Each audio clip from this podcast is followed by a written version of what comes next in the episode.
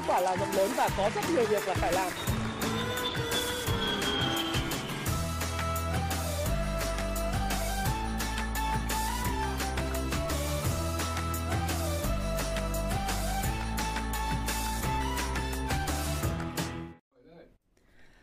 Hi, xin chào tất cả các bạn. Chào mừng các bạn đã quay trở lại với channel của Thái Phạm.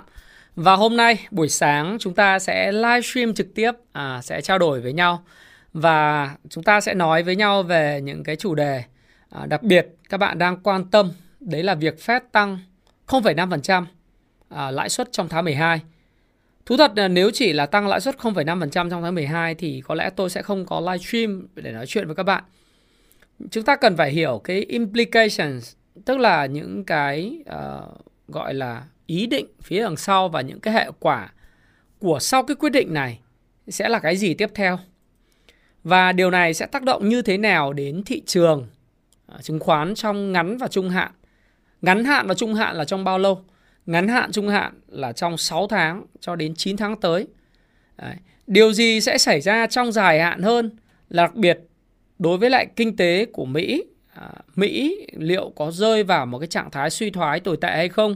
Hay là một cuộc hạ cánh mềm suy thoái nhưng nhẹ nhàng? Và châu Âu sẽ như thế nào? Đúng không? Chúng ta phải hiểu là Mỹ và Âu các bạn đừng nói với với tôi rằng là nó sẽ không ảnh hưởng gì đến nền kinh tế của chúng ta. Nền kinh tế thật bởi vì chúng ta là một cái nền kinh tế có độ mở rất là lớn, à, độ mở về GDP rất lớn bởi vì cái tỷ trọng xuất nhập khẩu của chúng ta hiện tại đã vượt qua cái mức 700 tỷ uh, gần gấp 3 lần so với lại cái GDP, tức là độ mở chúng ta rất lớn và cái mô hình của chúng ta là mô hình tăng trưởng dựa vào uh, cũng rất nhiều dựa trên cái xuất khẩu. Cho nên nếu xuất khẩu mà có bị chậm lại thì nó sẽ có ảnh hưởng gì đến kinh tế thật. Và chúng ta cũng sẽ nhìn dài hạn hơn à, một vài những cái dự đoán của tôi về những cái tác động đối với lại những cái doanh nghiệp trong kinh tế thật, đặc biệt là những doanh nghiệp mà vay nợ nhiều, những doanh nghiệp mà có nợ bằng ngoại tệ hay là những cái doanh nghiệp nào nói chung là nợ thì trong cái chu kỳ kế tiếp nó sẽ bị ảnh hưởng ra làm sao và nó ảnh hưởng như thế nào à, bởi vì chúng ta phải vừa nhìn cái bức tranh ngắn hạn và trung hạn nhưng đồng thời cũng phải nhìn cái bức tranh dài hạn hơn. Nó không chỉ là một màu tối hay là một màu sáng mà đó là cái màu trong suốt. Màu trong suốt đó là cái màu của cái sự thật. Và màu trong suốt là cái màu của nhìn. Vấn đề giống như nó là chứ không phải nó tồi tệ hơn nó là.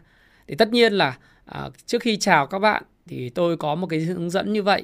Và có một cái chia sẻ là chúng ta sẽ trao đổi cái gì trong cái video livestream ngày hôm nay và tất nhiên có một cái tuyên bố trách nhiệm đầu video đó là video này của tôi ờ, mang ý kiến cá nhân chủ quan của Thái Phạm về những vấn đề về tài chính và kinh tế cũng như là về đầu tư mà bạn quan tâm. Tôi sẽ cố gắng giải đáp những thắc mắc của các bạn về vấn đề về tài chính cá nhân, về đầu tư, về các cái vấn đề liên quan tới uh, các cái yếu tố vĩ mô khác theo cái ý hiểu của tôi.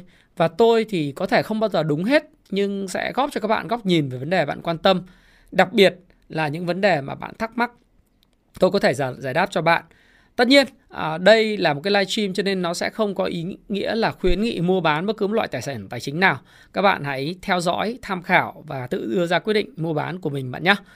Và xin chào tất cả mọi người. Anh em mà vào mà thấy tại vì video này thì không chỉ tiếp cận đối với những người đang đã subscribe kênh của Thái Phạm mà là những cái người mà sẽ chưa đăng ký kênh của Thái Phạm nữa. Ừ. Nên là nếu mà anh em à, vào thì uh, xin chào tất cả mọi người. À, xin chào Ly Triệu, Hiếu Phạm, Kiều Hoàng Linh này, Nguyễn Tân, ừ, Tôn Ngộ ok, ok, Đấy, Thái Hải Thanh, Trần Nam. Rồi anh em like dùm cho Thái Phạm cái nhá, có hơi ít like, 733 người rồi. Hello, chào Long Phi, Hoàng Nguyễn. Rồi, chào bạn Đồng Phục Duy, chào Nguyễn Quang Khải nhá. Mấy hôm qua mới phát động cho anh em tham gia vào cái group chiến binh 1% và mới đăng ký giải Long Biên Marathon vào 2023 thì rất là vui là có rất nhiều anh em đã tham gia và đến thời điểm này thì group 1% chiến binh 1% Club Việt Nam thì đã đứng đầu trong cái danh sách Long Biên Marathon 2023 tạm thời như vậy với 89 thành viên tham gia các cự ly khác nhau. Xin chào ờ, Lê Trí à, và ẩm thực Tây Bắc. Chào Vũ Đức Toàn. Chào Trần Dũng nhá. Đấy, Trần Dũng Dũng Sĩ. Đúng không? Xin chào mọi người. Hôm nay livestream sớm để à, vì thứ nhất là có vấn đề là nó nóng hổi. Đấy, mọi người cũng muốn xem tình hình nó sẽ ra sao, liệu có xuống tiền không hay là thị trường nó đang như thế nào thì sẽ cập nhật cho các bạn thấy là hôm nay thị trường nó đang ở cái trạng thái gì, nó có những cơ hội hay rủi ro gì. Đồng thời trong cái nhóm group uh, một phần uh, Happy Life thì tôi cũng vừa tạo ra một cái group chat Messenger. Cái này chỉ chat cho group cộng đồng thôi. Mục đích chính của nó ấy, đó là như tôi có chia sẻ với các bạn trong cái group chat đấy uh, đó là chúng ta sẽ không phím hàng hay không nói gì về câu chuyện đầu tư hết mà sẽ chủ yếu nói với các bạn là cái câu chuyện liên quan tới chia sẻ kiến thức này chia sẻ các nhận định về xu hướng thị trường chung Đấy, còn không nói về cụ thể cổ phiếu cụ thể đâu Đấy. chúng ta sẽ có những chia sẻ để cho mọi người có thể hiểu là thị trường chung đang ở cái giai đoạn nào những rất là đơn giản và nó là thực tế đây là cái group thử nghiệm chúng ta sẽ không bàn chuyện chính trị ờ, đặc biệt chính trị Việt Nam còn tất nhiên chính trị kinh tế xã hội trên toàn thế giới thì vẫn cứ bàn bình thường các cái kiến thức liên quan đến sách vở đầu tư đấy. Ờ, đặc biệt là những cái cảnh báo liên quan thị trường về nguy rồi những cái thông tin về chương trình hay của Happy Life về sách về các thông tin khác họp mặt đầu năm hay là cái quyền lợi hội viên của năm 2024 đối với lại YouTube. À, năm 20 à, xin lỗi 2023 với YouTube thì chắc chắn là có thể sẽ có cái quyền lợi về hội viên. Các bạn ha. À, anh em nào có thấy à, super chat hay super thanh à, gửi cho ông giáo cho vui nhá. Ok rồi xin chào tất cả mọi người. Chứ chúng ta đi vào uh, cái uh, nội dung chính của ngày hôm nay tôi chưa có cập nhật cái huy chương ờ, 5 năm của Techcombank Marathon ở bên kia. Xin chào Huy Quang, Nguyễn Hàn. Rồi, thị trường ấy thì ờ, chúng ta nói về thị trường trước một chút xíu, thị trường sơ qua các bạn có hỏi tôi. Thì thực tế thị trường hiện tại ngày hôm nay thì ờ, nó cũng có những cái sự tích cực của nó. Tuy vậy thì nên nhớ là hôm nay là cái ngày đáo hạn phái sinh ngắn hạn một chút đi. Thì hôm nay là ngày ngày đáo hạn phái sinh cho nên sẽ có rất nhiều những cái vấn đề về cơ cấu điều tiết các cái danh mục của cái rổ chỉ số VN30 ảnh hưởng đến cái màu tôi gọi là cái màu xanh hay màu đỏ trên VN Index. Ngày hôm nay thì thấy có VP Bank là đang tích cực nhất, giá tăng gần 6%. Đấy, nhưng mà không nói là các bạn để các bạn mua hay như nào. Ờ, tất nhiên thì VP Bank chạy sau thì nhóm ngân hàng đang tích cực đúng không? Trong khi nhóm bất động sản thì lùi lại, chứng khoán lùi lại. Đấy. Thế thì, và nước ngoài thì vẫn tiếp tục mua dòng. Phiên này sẽ làm phiên mua dòng số 26 trên 27 phiên gần đây. Thì nếu như cái dòng tiền này nó đảo ngược thì các bạn cũng phải lưu ý. Và một số bạn hỏi tôi là anh ơi thế thị trường hiện tại thì như thế nào thì tôi cũng chia sẻ là thị trường hiện tại thì về cơ bản ừ, hiện tại thì là ổn. Nhưng mà đến 2 giờ 16 phút thì chưa biết chuyện gì sẽ xảy ra bởi vì hôm nay đáo hạn phái sinh liệu có câu chuyện là úp hay không. Đấy, vì thị trường Việt Nam thì phải đến 2 giờ 15, 2 giờ 16 phút, 2 giờ 17 phút chiều thì mới biết là thị trường tăng hay giảm. Còn buổi sáng thì nhiều khi giao dịch để lấy khối lượng giao dịch thôi, lấy vôn thôi. Đấy, còn ờ, cái việc mà tăng hay giảm thì phải quyết định vào cái lúc mà khoảng 2 giờ 15, 2 giờ 16 phút. Đấy là những điều mà tôi theo dõi trong suốt kể từ cái thời điểm mà 29 tháng 8 đến nay. Nghĩa là từ lúc áp dụng T2,5 đúng không? Chúng ta sẽ thấy rằng là thị trường chỉ khoảng tầm 2 giờ 15 hoặc là 2 giờ trở đi là bắt đầu biết cái xu hướng là đội nào mạnh hơn đội nào. Sau đó thì đội mua hay đội bán hay là bò hay gấu, lúc đấy giành chiến thắng. Chứ còn lúc buổi sáng thì nhiều xem cho vui thôi. Đấy. Chúng ta sẽ nói thêm về Fed sau mà các bạn hỏi tôi về thị trường thì tôi cũng chia sẻ trước về thị trường như vậy. Và thị trường thì cũng đã có đến thời điểm này là bốn cái ngày phân phối. Do đó thì nếu mà theo Can Slim, cái cuốn làm giàu từ chứng khoán màu xanh và cuốn màu da cam mà tôi khuyên các bạn nên đọc 18.000% nữa đấy. Là bốn cái cuốn nói chung là gối đầu giường các bạn bao gồm cả nến nhật nữa thì các bạn sẽ thấy là nếu mà có ngày phân phối số 5 và số 6 liên tiếp diễn ra với khối lượng lớn à, thì các bạn cần phải tránh xa thị trường bởi vì cái cơ cái rủi ro liên quan đến cái thị trường ấy, nó sẽ ảnh hưởng đến cái cổ phiếu bạn nắm giữ dù nó là tốt hay xấu. Nhưng cổ phiếu penny thì sẽ sàn mà không có thanh khoản. Còn những cái cổ phiếu tốt thì thậm chí là sẽ bị vạ lây. Tất nhiên, chúng ta sẽ phàn phân tích về cái câu chuyện Fed và những cái vấn đề trong ngắn hạn ảnh hưởng của nó đến những cái chính sách liên quan đến tỷ giá, lãi suất, những cái lạm phát để mà chúng ta có cái nhìn nhận là trong ngắn hạn và trung hạn thì liệu có những cái màn tàn sát như đợt trước đây hay không một số bạn cũng hỏi tôi về cái nghị định à, 65 ờ, cái dự thảo nghị định 65 sửa đổi thì tôi sẽ xin hẹn các bạn có một cái video trong tuần sau về cái vấn đề này. À, chúng ta sẽ không bàn quá nhiều các vấn đề lan man trong một cái live stream có thể là quá nhiều thông tin. Đấy. Thế thì à, quay trở lại chuyện thị trường thì thị trường đã có ngày phân phối số 4 rồi. Nếu như mà thị trường có ngày phân phối số 5 và sau đó liên tiếp đến ngày phân phối số 6 thì cũng khá là nguy hiểm. Ừ. Còn nếu thị trường giữ mà không có cái ngày phân phối thì cái kỳ vọng nếu trong trường kịch ờ, kịch bản mà không có ngày phân phối và cái câu chuyện ờ, review ETF nó xong vào ngày mai hôm nay đáo hạn phái sinh yên lành giả sử thế. Kịch bản đáo sinh không, đáo hạn phái sinh không có màn Upbo lúc 2 giờ 16 phút 17 phút hoặc 2 giờ 20 phút. Và ngày mai uh, Fed uh, các cái ETF họ review an lành ấy, thì trong kịch bản tốt nhất thì thị trường hoàn toàn có thể hướng tới cái mốc là 1.100 1130 1140 điểm. Đấy, cao nhất có thể lên tới là 1160 điểm. Đấy. Cái mốc 1002 thì thực sự với các bạn rằng là nếu mà đạt được trong thời gian ngắn thì khá là khó, nó có thể nó cũng có thể đạt được nhưng mà chúng ta không nên view theo kiểu bói toán như thế mà hãy đợi xem thị trường nói gì với ta thị trường nếu mà có ngày phân phối số 5 và số 6 mạnh mẽ thì chúng ta cũng cần phải có những cảnh giác. Mà tôi nói chung với thị trường như vậy thôi, các bạn tự biết cái dòng nào các bạn tham tham khảo. Thí dụ những cái dòng có người thì thích banh, có người thì thích thép, có người thích bất động sản người thích chứng khoán, có người thích dầu khí, có người thích heo ăn chuối, có người thích xây dựng, có người thích đầu tư, nhiều thứ lắm, có người thích thương mại, vân vân. Thì những cái này thì không nói được là cái khẩu vị của mỗi người do cái khẩu vị rủi ro thôi còn tôi thì tôi chỉ chia sẻ được cái thị trường chung đang nói gì với các bạn. Đấy. thì tôi chia sẻ với các bạn là thị trường chung hiện tại nó cũng trong cái thế nhạy cảm. Thế nhạy cảm trong ngắn hạn hai phiên là phiên hôm nay là ngày thứ năm 15 tháng 5 12 là cái ngày đáo hạn phái sinh. Và ngày mai là ngày 16 tháng 12 là ngày các cái quỹ ETF truyền thống như là Vanex ETF rồi ờ, FTSE ETF họ sẽ review sẽ có cái màn đấu súng, cái phiên ATC lực cung và lực cầu. Cái phiên ATC nó sẽ rất ảo, đúng không? Một số cổ phiếu sẽ được cân, một số cổ phiếu sẽ bị bán không thương tiếc, hoặc là một số cổ phiếu sẽ được mua vào rất là mạnh. Tất nhiên nếu mà mua vào thì sẽ có lượng cung bán ra, cân đối lại.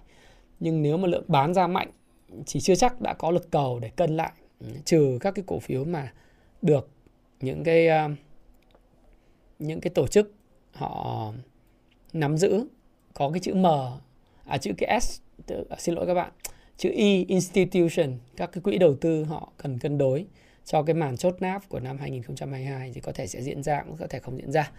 Ok, thì đấy là cái vấn đề về thị trường chung. Được không các bạn? Hello Trần Liêm, à, Duyên Tiêu. Ok. Võ Thị Ngọc Trinh xin chào nhé. Có 1427 người đang theo dõi rồi anh em vào cái like dùm tôi để cái video lan tỏa nhiều người hơn bây giờ chúng ta quay trở lại cái chủ đề chính mà tôi sẽ có thể hầu câu chuyện với các bạn cho đến lúc 12 giờ hôm nay.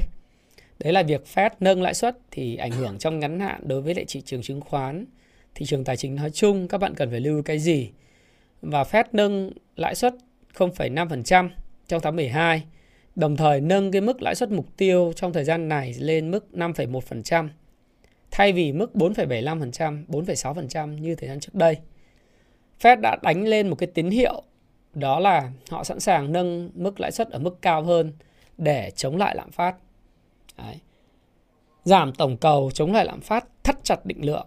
Đó là những thông điệp ngày hôm qua mà Fed đã công bố với toàn thế giới. Thứ nhất, nói về câu chuyện nâng lãi suất thì lãi suất mục tiêu theo uh, Fed dot plot nó không còn là 4,6 hay là 4,75% nữa. Mà mức dot plot của Fed dự báo của tất cả các thành viên à, uh, FOMC đã đưa lên cái mức 5,1%. Đấy là cái điều đầu tiên bạn cần phải nắm. Nghĩa là mức lãi suất sẽ lên mức 5,1% trong năm 2023 và tôi dự kiến là nó sẽ lên vào nửa đầu 2023 là xong. Thứ hai, Fed khẳng định luôn là việc giảm lãi suất có hay không sẽ không biết được. Họ sẽ không cân nhắc giảm lãi suất trong năm 2023. Đương nhiên là như vậy. Và họ cũng không biết là sẽ giảm trong năm 2024 hay không. Điều này chúng ta không có biết. Như vậy, chúng ta chỉ cần nhớ là mức lãi suất mục tiêu của Fed hiện tại thì đã nâng lên rồi. Đấy. Đã lên cái mức là 4,25 đúng không? Nếu mà theo Fed Rate Monitor Tool mà tôi nhìn vào đây tôi cập nhật cho các bạn để các bạn có thể nhìn thì à, cái mức hiện tại là 4,25 cho đến mức là 4,5%. Thì trong thời điểm vào tháng 3 à tháng 2 sau Tết Nguyên đán của chúng ta một chút vào đầu tháng 2 thì cái mức nâng sẽ là 0,25% lên mức 4,5 cho đến 4,75. Sau đó thì sẽ có một lần, lần nâng nữa vào tháng 3 à, và một lần nâng lãi suất nữa là kết thúc ở mức 5,1%. Cái điều này là điều mà chúng ta cần phải thấy rất rõ. Và sẽ không có câu chuyện giảm lãi suất trong ngắn hạn. Đấy, sau đó chúng ta sẽ cập nhật thêm nhưng mà sẽ không có chuyện giảm lãi suất trong ngắn hạn. Đấy. Cái điều thứ hai mà các bạn cần phải lưu ý, việc nâng lãi suất này nó là một chọn phần thôi. Nhưng cái quan trọng hơn đó là câu chuyện về thắt chặt định lượng. Tiếng Anh nó là quantitative tightening. Thì cái thắt chặt định lượng đó là Fed không gia hạn và không tái đầu tư vào các cái trái phiếu đến hạn nữa. Mỗi một tháng hiện nay thì Fed đã rút tiền về trong lưu thông vào khoảng 95 tỷ đô. Đấy. Và hiện tại thì bảng cân đối kế toán của Fed cập nhật cho đến mức thời điểm hiện tại chỉ còn là 8.603 à 8,63 ngàn tỷ đô la. Và bảng cân đối kế toán thì đã giảm so với đầu tháng 6 là 332 tỷ. Đấy. Đây là cái mức giảm nói chung là bình thường, không lớn. Và để kết hợp giữa cái chính sách về nâng lãi suất cộng với lại thắt chặt tiền tệ thì các bạn sẽ thấy rằng là cái câu chuyện thông điệp của Fed không phải là quá diều hâu giống như 4 lần nâng lãi suất 0,75% như trước kia mà vẫn tiếp tục là một câu chuyện cứng rắn để chống lại lạm phát. Chúng ta cũng rất nhiều lần trao đổi với nhau đó là chúng ta nhìn thấy CPI của Mỹ tháng 11 là 7,1%. Tốt hơn mức kỳ vọng là 7,3%. Và Fed sẽ nâng cái mức lãi suất lên. Cho đến khi nào cái CPI, CPI và lãi suất nó gặp nhau. Tôi dự kiến là cái mức gặp nhau sẽ rơi vào khoảng tầm tháng 5 năm 2023 là ở mức 5,1%. Lúc đó lạm phát của Mỹ, lạm phát của Mỹ là bên phải, tay phải tôi và lãi suất của Fed là bên trái tôi nó sẽ gặp nhau ở mức khoảng ờ, đâu đó lãi suất là 5,1 và lạm phát đâu đó khoảng trên 5%, 5, mấy phần trăm gì đó. Thì cái quá trình nâng lãi suất này sẽ ngừng lại. Và để cho rất nhiều người ảo tưởng là 2024 đầu năm là Fed sẽ giảm lãi suất. Xin bạn hiểu cho sẽ khó có kịch bản đó xảy ra nếu không có hai yếu tố xảy ra là một lạm phát không rơi về mức 2%. Đấy. Không có yếu tố lạm phát quay về mức 2%. Yếu tố thứ hai là kinh tế Mỹ rơi vào suy thoái trầm trọng. Phải có hai kịch bản đó thì mới có có khả năng là Fed giảm lãi suất từ đầu 2024. Còn nếu không thì Fed sẽ giữ cái mức lãi suất 5,1% trong một thời gian tương đối lâu. Và theo lịch sử của các cái lần nâng lãi suất trước thì cái mức lãi suất trên 5% này ít nhất phải giữ trong vòng 12 cho đến 14 tháng. Có những năm là giữ gần 2 năm để cho lạm phát thực sự hạ nhiệt và hướng về mốc 2%. Đấy. Cho nên chúng ta đừng ảo tưởng rằng là Fed sẽ có một cái chính sách gọi là QE là quantitative easing, tức là nới lỏng định lượng. Nếu không có hai điều kiện xảy ra, một lạm phát quay trở về mức 2%, điều đó là impossible ít nhất là cho đến tôi nghĩ là nửa đầu 2024 là không có. Cái thứ hai là kinh tế Mỹ rơi vào suy thoái nghiêm trọng. Nhưng với những điều gì đang diễn ra, với những hành động của các tập đoàn trong việc cắt giảm nhân sự, chuẩn bị đón bão. Các tập đoàn công nghệ họ có bước chuẩn bị tốt hơn rất nhiều so với năm 2008. Thì cái kịch bản nước Mỹ sẽ rơi vào suy thoái sâu là không có. Khó có khả năng xảy ra. Đồng thời các bạn nhớ cho tôi một điều. Đó là ngành công nghiệp quốc phòng của Mỹ hiện tại đang ăn nên làm ra. Với chiến sự xảy ra tại Ukraine, ngành công nghiệp quốc phòng của Mỹ là một trong những ngành công nghiệp trọng yếu của đất nước này. Và ngành công nghiệp dầu lửa, những năng lượng không tái tạo được, gồm khí đốt, dầu và công nghiệp quốc phòng đang bán được rất rất nhiều tiền. Ăn nên làm ra. Ngành công nghệ có thể suy thoái. Ngành dịch vụ nhờ đó mà không bị ảnh hưởng quá nhiều. Mỹ có thể sẽ hạ cánh mềm. Bởi vì cái ngành công nghiệp quốc phòng là ông sản xuất rất nhiều tên lửa đạn đạo đấy. Ông bán cho Ukraine. Rồi ông hút dầu lên, ông xuất khẩu đi. Ông hút các cái khí hóa lỏng, ông xuất cho toàn thế giới, đặc biệt xuất cho dân châu Âu với giá cao. Do đó thì cái GDP liên quan đến cái xuất khẩu của Mỹ không bị ảnh hưởng đâu. Và tổng quan chung nền kinh tế Mỹ nó sẽ vẫn ổn cho đến khi cái lạm phát nó hạ nhiệt. Đấy. Thế thì và đặc biệt cái nguồn tiền ở các cái quỹ đầu tư bên ngoài đấy họ vẫn đang chờ đợi và xếp hàng vào Mỹ. Cái tiền đô nó hút về Mỹ rất là lớn. Đương nhiên là cái cán cân vãng lai của Mỹ chả bao giờ có vấn đề. Vậy thì Mỹ và Fed sẽ tranh thủ cơ hội này để tiếp tục làm sao? Làm giảm cân. Giống như con người khi béo phát phì thì mình phải ăn chay, hoặc à xin lỗi, không phải ăn chay mà ăn ăn kiêng. Điều chỉnh chế độ ăn uống để giảm mỡ bụng lại. Thì cái người, nếu Fed và Mỹ là một con người thì trong năm 2020 2021 ăn quá nhiều thức ăn nhanh và gà rán bơm quá nhiều tiền bụng béo phát phì lên thì cơ hội rất lớn cho 2023 2024 trong một cái tình thế không suy thoái kinh tế quá lớn. Công nghiệp quốc phòng phát triển rực rỡ, dầu lửa phát triển rực rỡ thì à, người ta sẽ nhân cái cơ hội đó để mà làm giảm bảng cân đối kế toán đi. Làm cho cái cơ thể của Fed nó thon gọn nhẹ nhàng đi. Cái tiền bị hút mạnh ở vào trong, hút bớt đi. Trong khi nền kinh tế không ảnh hưởng gì điều chỉnh cho cái giá nhà nó hạ nhiệt để tăng cái sức chống đỡ chống đỡ của cái cơ thể là cái nền kinh tế Mỹ nếu có cái điều gì xảy ra về suy thoái ở đâu đó trên toàn cầu. Đó. Ha. Thì chúng ta nhìn dài hạn một chút là như thế. Và chúng ta cũng bỏ qua cái ảo tưởng sẽ hạ lãi suất và sẽ có nới lỏng tiền tệ đi. Cái kịch bản ấy rất khó xảy ra. Còn suy thoái đối với các công ty công nghệ chắc chắn xảy ra. Kinh tế Mỹ sẽ có những suy thoái nhẹ, điều đó chắc chắn xảy ra. Đấy. Nhưng cái công nghiệp quốc phòng ấy, là cái cái thứ mà ờ, một số các chuyên gia politics, uh, politico các chuyên gia về kinh uh, về chiến sự đều cho rằng là cái cuộc chiến Nga Ukraine nó sẽ kéo dài cả thập kỷ. Kéo dài lâu không có chuyện đàm phán đâu.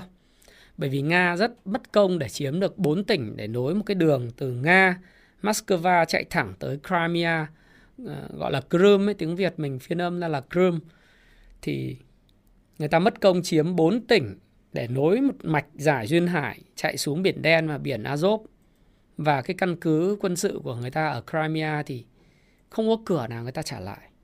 Ukraine thì cũng không vừa, đúng không? Nhất là tổng thống hiện tại thân phương Tây và lại được cung cấp miễn phí miễn phí thực ra không phải là miễn phí cho vay ưu đãi mua vũ khí và ờ, chiến lược đánh nhau sẽ còn kéo dài thì Mỹ sẽ được người hưởng lợi lớn nhất.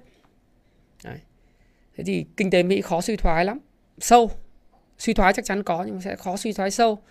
Và cái dự báo mới nhất của Fed về cái tăng trưởng GDP của Mỹ năm 2023 của người ta vẫn dự báo là kinh tế sẽ tăng trưởng 0,5%. Đấy. Đấy là cái thứ mà chúng ta thấy. Vậy thì điều này nó ảnh hưởng như thế nào đến thị trường trong ngắn hạn, thị trường chứng khoán Việt Nam và ừ, chứng khoán Mỹ thì ờ, chia sẻ với các bạn là chứng khoán Mỹ thì vẫn tốt thôi. Vì không có suy thoái nặng thì chứng khoán Mỹ lại được xếp hàng những cái bao tải tiền của các quỹ đầu tư vào thị trường Mỹ cho nên ông Buffett ông nói đúng đấy cái điều quan trọng nhất đối với chứng khoán Mỹ đó là luôn luôn có những quỹ đầu tư kiểu các quỹ hưu trí, các tài khoản của 401k các quỹ bảo hiểm, họ đầu tư rất nhiều. Những quỹ đầu tư của Na Uy, của châu Âu, của khắp thế giới nó dồn về Mỹ. Nó mua cổ phiếu của Mỹ, mua các hợp đồng quyền chọn. Đúng không? Thì rất khó để cho kinh tế Mỹ ờ, và thị trường chứng khoán Mỹ có vấn đề. Có thể nó sẽ không có nhịp bull lớn, nhưng nó bull lớn chỉ xảy ra khi Mỹ uh, khi Fed tăng cái cái cái không còn thắt chặt tiền tệ thôi. Nếu mà Fed không thắt chặt tiền tệ nữa và thậm chí là có những cái mà như tôi chia sẻ đấy là họ nới lỏng tiền tệ lại khi mà ở đâu đó trên thế giới có khủng hoảng thì lúc đấy chứng khoán Mỹ thậm chí là còn tăng vọt lên còn hiện tại thì tôi nghĩ là Mỹ không có chuyện là tăng mà nó sẽ sideways nó vẫn tăng từ từ nhưng mà ờ, giao dịch phần lớn là trong trading range nhưng sẽ không có bất cứ chuyện gì xảy ra. Cái kịch bản mà hồi hồi xưa nói là S&P 500 giảm mạnh thì nó không xảy ra, đúng là phải nói là cái ông ờ, cái ông ông ờ, Powell này ông ấy ông ấy có một cái bộ sậu phải nói là kiểm soát rất tốt những cái mong đợi đúng không của nền kinh tế Mỹ và các nhà đầu tư Mỹ. Đấy. Chúng ta sẽ nói về về Trung Quốc và Ấn Độ, một phần những cái quốc gia xuất khẩu thì sẽ ảnh hưởng như thế nào. Thị trường chứng khoán Mỹ như vậy là rõ. Nhưng ờ, những cái nền kinh tế kém phát triển và đặc biệt, thôi đừng nói những phát triển, mình nói châu Âu trước. Nhìn dài hơi thì châu Âu tiếp tục suy thoái rất sâu. Rất sâu châu Âu gặp những vấn đề lớn về năng lượng, về giá khí đốt và cuộc chiến Nga-Ukraine tạo ra những cái burden, những gánh nặng lớn cho châu Âu về cái làn sóng di cư. Trước đây họ phải đối mặt với làn sóng di cư từ châu Phi. Thì bây giờ họ phải đối mặt với những cái khủng hoảng nhân đạo, những làn sóng di cư từ những cái uh, tỉnh, những cái thành phố của Ukraine. Người dân Ukraine nói vậy nhưng họ cũng không không ở lại đất nước họ đâu bởi vì giống như cái thành phố Kherson ấy. Các bạn đọc báo sẽ thấy là Nga họ bỏ ngỏ cái Kherson cho Ukraine chiếm lại nhưng mà chiếm lại đâu có ở được đâu. Cứ ở mà Nga cứ nã toàn là UAV, những cái máy bay không người lái phóng kích vào rồi tên lửa thì sống làm sao được. Lái xe trên đường sao được kinh doanh sao được ăn uống sao được học hành sao được. Thì những cái cư dân đó một là phải di chuyển về thủ đô Kiev nhưng ngay cả Kiev cũng không an toàn. Họ sẽ có xu hướng giống như chúng ta vậy. Nếu có chiến sự những người nào yêu nước và chiến đấu được thì người ta sẽ ở lại. Còn những người nào mà họ lo cho tính mạng của bản thân họ sẽ tìm cách vượt biên giới để mà tiến đến những quốc gia ờ, lãnh thổ của các quốc gia bên cạnh như có thể tiến tới Ba Lan, Đức vân vân thì những cái quốc gia này vốn đã gồng mình đối phó với nạn nhập cư từ châu Phi, từ Bắc Phi rồi. Thì bây giờ lại thêm những cái burden gánh nặng đến từ các quốc gia như Ukraine. À, trong khi trong khi đó thì lạm phát tiếp tục chưa thấy có dấu hiệu cải thiện mặc dù lãi suất đã tăng lên. Giá cả năng lượng thì mùa đông năm nay thì bảo là không lạnh à? Không, mùa đông năm nay sẽ kéo dài lâu hơn và sẽ kéo dài muộn hơn và đồng thời sang năm lại là cái nỗi lo mới về vấn đề giá cả nhiên liệu. Các bạn nhớ là trước khi mà cái cuộc chiến Nga-Ukraine nổ ra vào tháng 2 đó, cái giá khí tự nhiên nó chỉ là vào khoảng gần 3 đô la, khoảng 2, mấy đô la, 2,6, 2,7 đô la trên 1 triệu đơn vị Nhật Anh, 1 triệu BTU thôi.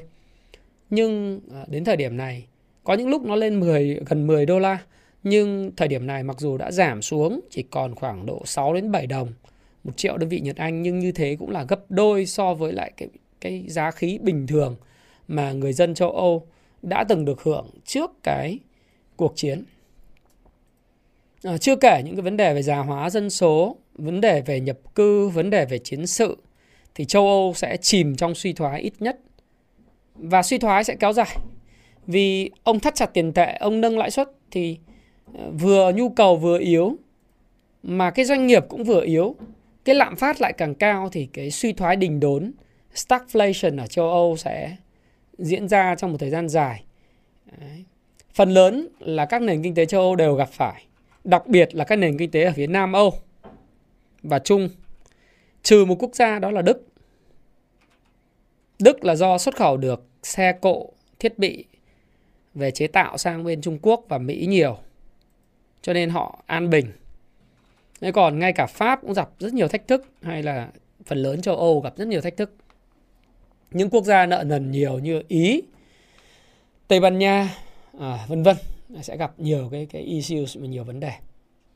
Thế thì châu Âu sẽ rơi vào cái suy thoái nặng nề ở bình diện chung, trừ một số quốc gia may mắn như Đức.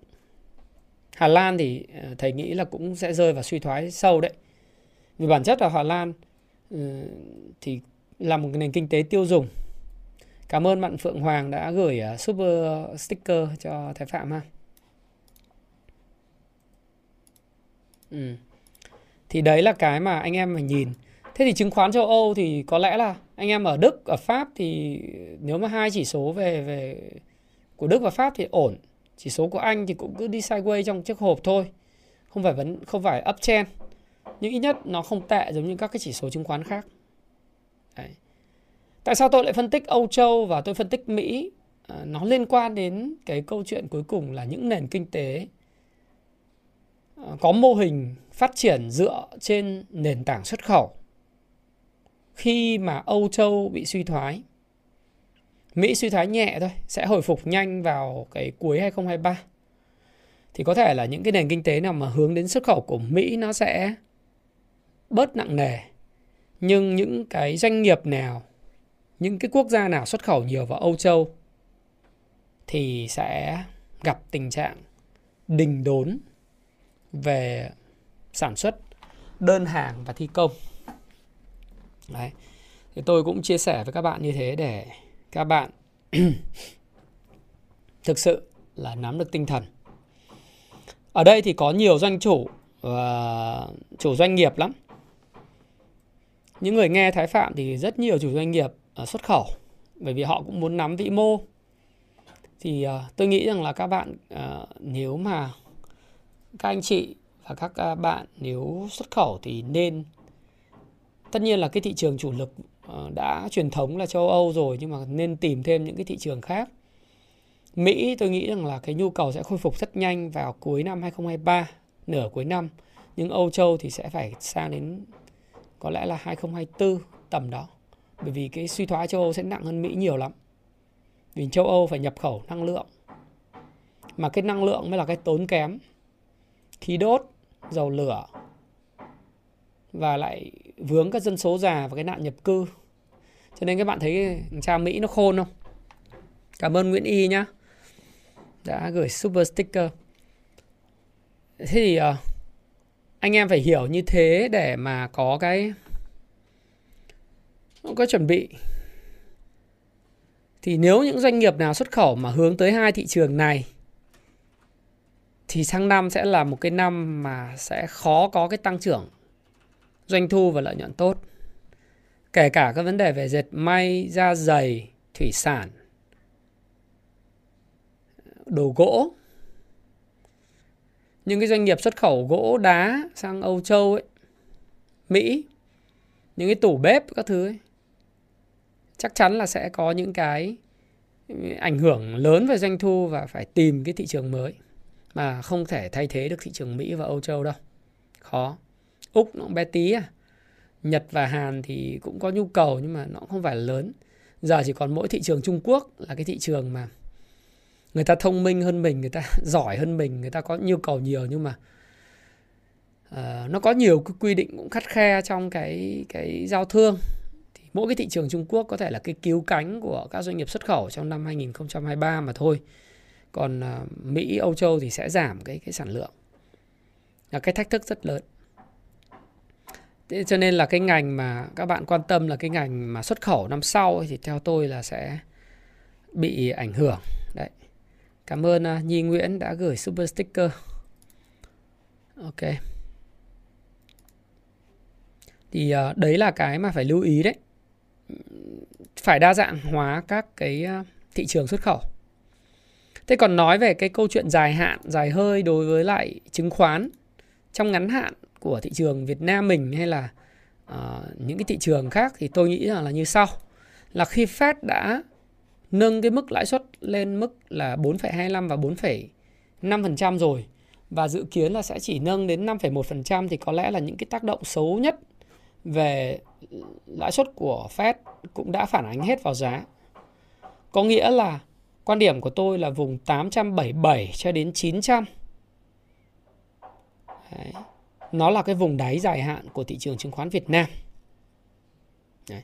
Nếu các bạn để ý là ngay cả thời điểm lúc mà thị trường giảm sâu nhất do cái bán giải chấp côn mà zin chéo của các ông chủ, và tôi cũng livestream vào cái ngày à, tôi nhớ không lầm, đó là ngày 15 tháng 11 cách đây một tháng, thì tôi cũng cho rằng là cái mức thị trường về mức 880 điểm, nó là cái mức gọi là đáy dài hạn của thị trường. Đấy. Thị trường trong một phiên, hai phiên thì tôi cũng không có biết chuyện gì xảy ra và thậm chí nó có test lại theo mẫu hình của Wickock không. Ờ, nó có test lại 962 đến 988 điểm không? Chúng ta không biết hay là nó sẽ giữ vững trong ngày hôm nay và ngày mai để có thể tiến tới cái mốc là 1120, 1160 thì cái này hoàn toàn phụ thuộc vào tiền to của các cái tổ chức lớn đặc biệt là nước ngoài. Đấy. Đến thời điểm mà tôi đang trao đổi với các bạn thì nước ngoài đã mua dòng đến 66 tỷ. Và đây là phiên mua dòng số 26 trên 27 phiên giao dịch gần nhất. Đấy là một điều rất là tuyệt vời. Đúng không ạ? Thì đối với chứng khoán Việt Nam thì theo tôi à, cá nhân tôi đánh giá đấy, là ở vùng 9 mọi người nói là có thể giảm về sâu hơn thì 650 rồi 700 này kia, nhưng mà Thái Phạm tự tin rằng là cái mốc 880 807x đến 930 uh, nó là cái vùng đáy dài hạn của thị trường. Cái vùng đáy dài hạn này cho dù những cái biến động có thể xảy ra gì chăng nữa nhưng dựa trên những cái gì mà ảnh hưởng của các yếu tố bên ngoài ngoại vi là externality đó thì chúng ta cũng thấy là khó có những cái tác động sâu hơn để mà giảm sâu hơn. Dài hạn là thế nào? Bạn sẽ nói là dài hạn 5 năm 7 năm không? Tôi view dài hạn đây là chúng ta phải hình dung trên 12 tháng nó gọi là dài hạn. Ít nhất là trong 2023 đúng không?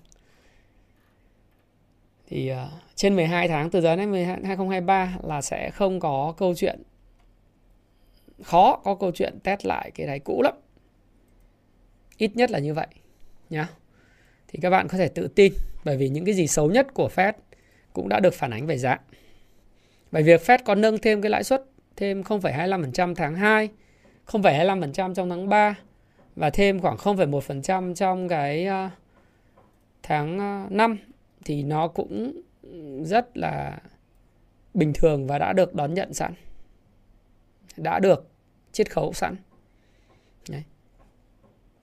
đấy là cái ngắn và dài hạn đối với thị trường chứng khoán Việt Nam. Vậy thì những cái vấn đề về trái phiếu thì cũng đã được giãn ra thêm 2 năm theo cái dự thảo của Nghị định 65 thì cái này thì chúng ta cũng sẽ trao đổi với nhau ở sau một cái video chuyên về cái này. Những vấn đề về lãi suất của Việt Nam mình thì tùy thuộc vào ngân hàng nhà nước, nhưng mà chúng ta thấy cái điều hành của của ngân hàng nhà nước của chúng ta là rất linh hoạt, đúng không? Và kịp thời điều hành rất tốt.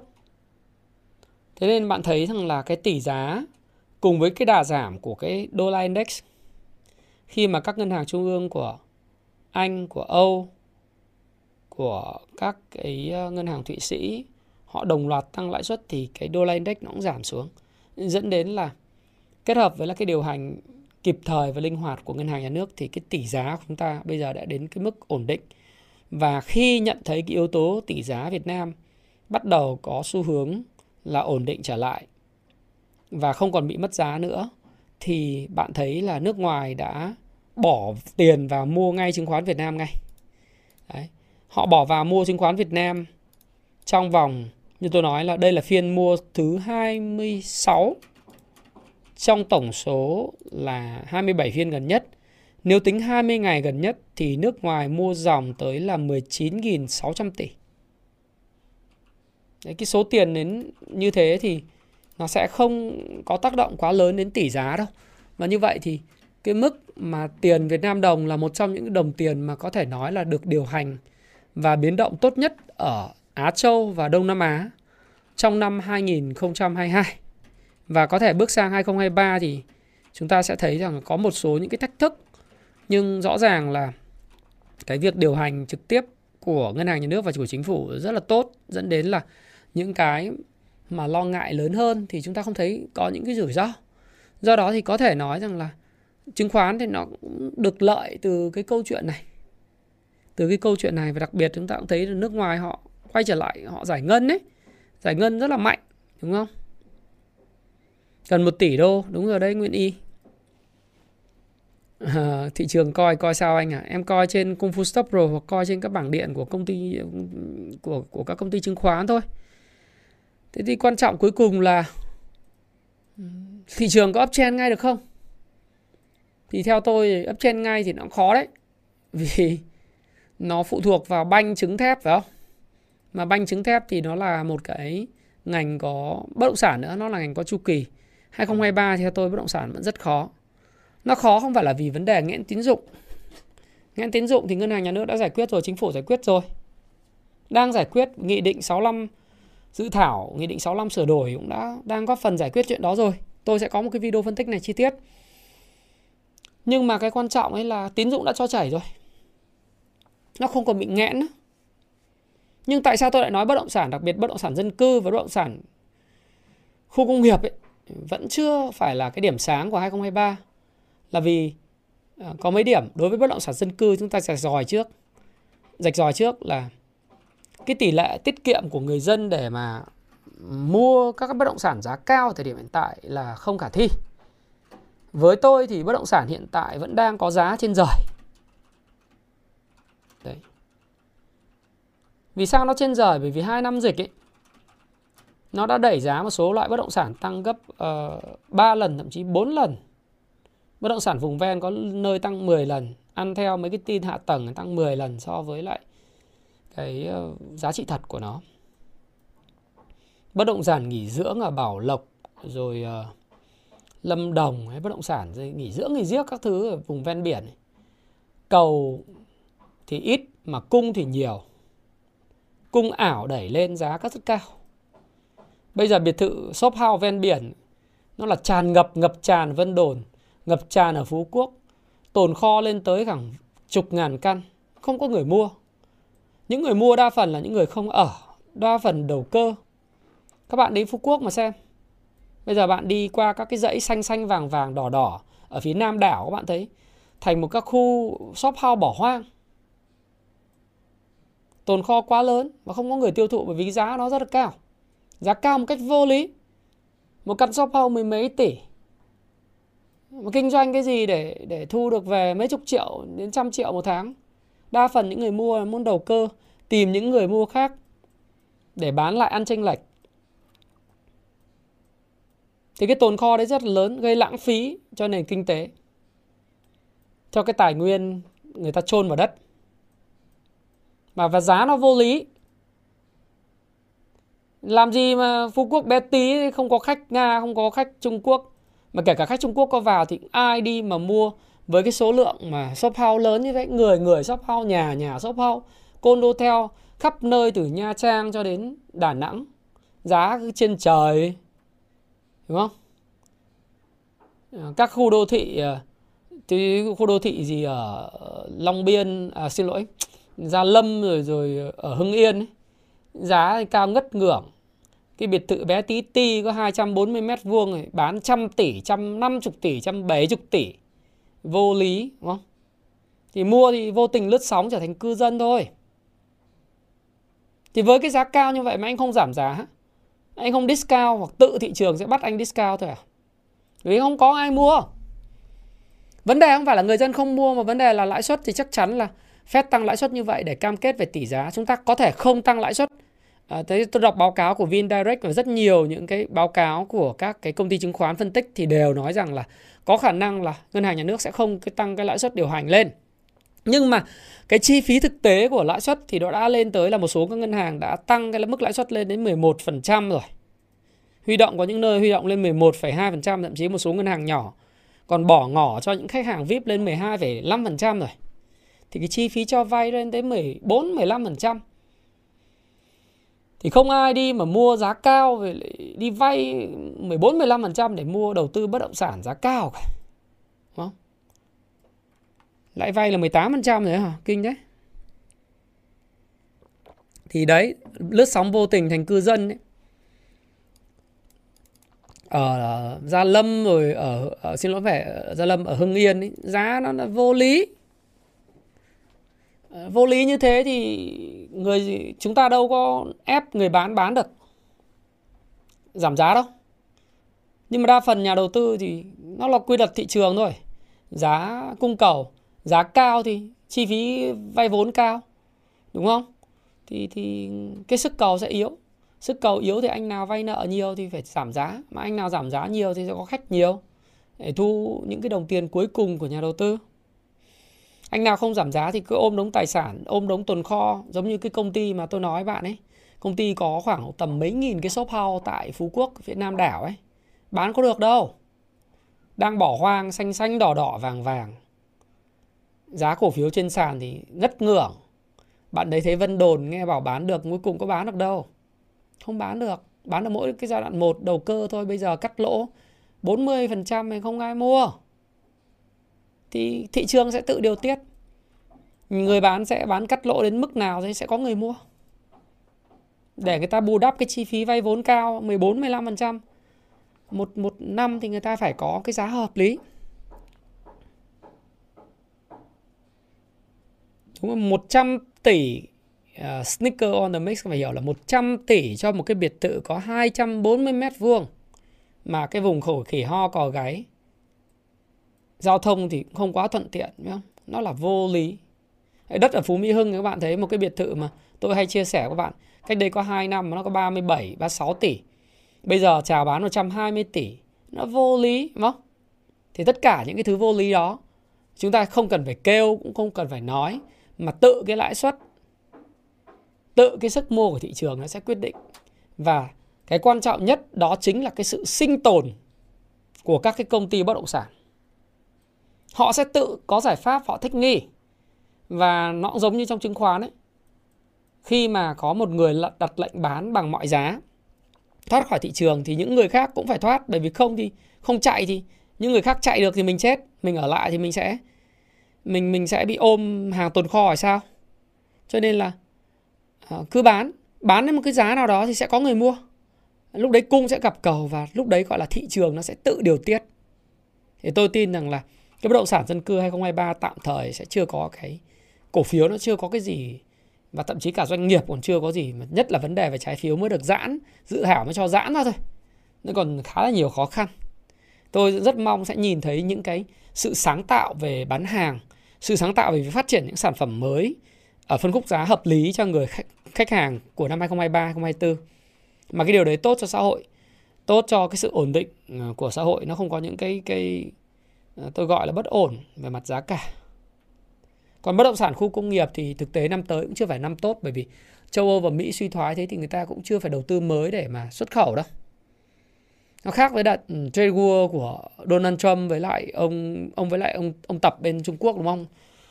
Oánh nhau thì người ta sang Việt Nam và đầu tư mạnh. Tất nhiên là vẫn có những tập đoàn họ vẫn đầu tư Việt Nam bởi vì Việt Nam vẫn là điểm rất sáng. Được điều hành chính trị ổn định này, kinh tế vĩ mô tốt, lao động giá hợp lý, thì vẫn có cái doanh nghiệp người ta đầu tư vào bất động sản à, khu công nghiệp Việt Nam, nhưng mà ý nó là làn sóng để mà hưởng lợi đều trên tất cả các mặt trận thì sẽ khó hơn trong năm 2023 vì vấn đề về Âu Châu và Mỹ họ suy thoái. Cái nhu cầu ở Âu Châu và Mỹ đối với các mặt hàng xuất khẩu, nhập khẩu thì cũng cũng yếu đi thì các xuất khẩu nó cũng yếu. Nên à, nói về chứng khoán này, nói là ví dụ những cái đó để một cái điểm sáng để để cái nhóm bất động sản, bất động sản khu công nghiệp nó tăng lên thì năm tới nó sẽ rất khó có chăng nó chỉ nhóm sóng hồi phục kỹ thuật ấy. những người kẹp hàng hè nhau đẩy lên để phát hành thêm để in giấy hoặc là câu chuyện gì đó. Chia chác cổ tức. Một vài những cái gọi là đơn lẻ không phải đại diện thị trường. Thế đấy là cái chúng ta phải nhìn. Thế còn ngân hàng thì uh, sẽ có những cái sự phân hóa giữa ngân hàng nhỏ và ngân hàng quốc doanh. Có thể sẽ có những câu chuyện về nâng hạng Ờ, có những câu chuyện ETF mua vào giống như đợt vừa rồi. Uh, và ngân hàng thì luôn luôn là sẽ có những ngân hàng mà có tỷ lệ là LDR ờ, tốt thương hiệu tốt không gặp những vấn đề về trái phiếu hoặc là trái phiếu được xử lý rồi. Nợ xấu chắc chắn nó sẽ tăng đấy. Nợ xấu nhóm 5, nhóm 4 thì chắc chắn là đợi cái quý quý 4 này có báo cáo kiểm toán thì chúng ta sẽ xem là cái LDR và cái báo cáo về nợ xấu các nhóm 4 và nhóm 5 tổng nợ xấu chắc chắn tăng. Đấy. Nhưng uh, nó sẽ tăng đến mức độ nào và ngân hàng nào có cái sức chịu đựng tốt nhất thì chúng ta phải đợi cái báo cáo tài chính kiểm toán của quý tư. Chứng khoán thì rõ ràng 2023 sẽ không còn sôi động giống như 2021 nữa đúng không? Dạ, 2022 đầu năm 2022 cho nên là cái thu nhập từ hoạt động môi giới và tất cả mọi thứ nó cũng sẽ xuống cho nên cái ngành đó nó cũng là cái ngành chu kỳ. Thép thì nếu bất động sản bị ờ, các vấn đề chưa xây dựng được thì còn một cửa xuất khẩu và hạ tầng. Chính phủ thì cũng rất là tuyệt vời ở cái chỗ là triển khai đầu tư công mạnh mẽ. Thì cái này cũng có thể là một cái đầu ra cho cho các vật liệu xây dựng, nhưng mà nó không, nó sẽ phải, sẽ là tuyệt vời hơn nếu như nó có thêm cộng hưởng từ bất động sản, nhưng sẽ rất khó trong năm tới. Thế thì bạn nhìn tổng quan chung như thế thì bạn hiểu rằng là mặc dù tôi nói là 800 theo theo cái cái chủ quan đánh giá của tôi là 880 cho đến vùng 930 này nó là cái vùng đáy dài hạn. Nhưng mà để nói là có một cái uptrend đi lên mạnh ý, thì nó sẽ phải có một cái yếu tố. Thứ nhất là được hỗ trợ bởi các cái yếu tố FA mạnh mẽ thì chúng ta chưa thấy thì thì nó sẽ khó để có thể có cái cái cơ sở để nó tăng mạnh lên và đặc biệt là những vấn đề về vĩ mô liên quan đến tín dụng của ngân hàng thì chắc chắn là ngân hàng nhà nước thì có thể giảm lãi suất cho vay đối với lại doanh nghiệp uh, về sản xuất xuất khẩu giống như là thủ tướng có chia sẻ trên báo các bạn đọc ấy là tập trung những mũi nhọn về xuất khẩu về về sản xuất và đầu tư tiêu dùng ấy đầu tư và tiêu dùng thì có một số anh em có cập nhật tôi với làm ngân hàng Cảm ơn Thơm nhé. Cảm ơn à, Phạm à, Trung Nguyên gửi super thanh và super sticker. Thế thì cái mà chúng ta muốn chia sẻ ở đây là gì? À, cái, cái một số bạn làm ngân hàng có chia sẻ với tôi là cái tín dụng cũng đã giảm lãi suất cho vay đối với các doanh nghiệp sản xuất rồi và giảm cho cả doanh nghiệp to lẫn doanh nghiệp nhỏ. Hôm qua có một bạn ở Vietcombank thì bạn có chia sẻ với tôi là Vietcombank đã giảm lãi suất cho cả doanh nghiệp to doanh nghiệp nhỏ nhưng mà là sản xuất còn những doanh nghiệp nào mà đầu tư mục đích kinh vay kinh doanh đầu tư bất động sản hay chứng khoán thì rõ ràng là sẽ không có câu chuyện là giảm lãi suất đâu không có ưu tiên do đó nếu mà không có dòng tiền, không có việc giảm lãi suất đi thì chứng khoán nó nó cũng sẽ giống như mỹ thôi. Nó đi ngang trong một cái chiếc hộp. Ngành xuất khẩu thì không triển vọng, ngành bất động sản, bất động sản công nghiệp, bất động sản dân cư đều không triển vọng. Ngân hàng thì nó sẽ tùy thuộc vào từng cái từng cái ngân hàng một, từng cái câu chuyện một.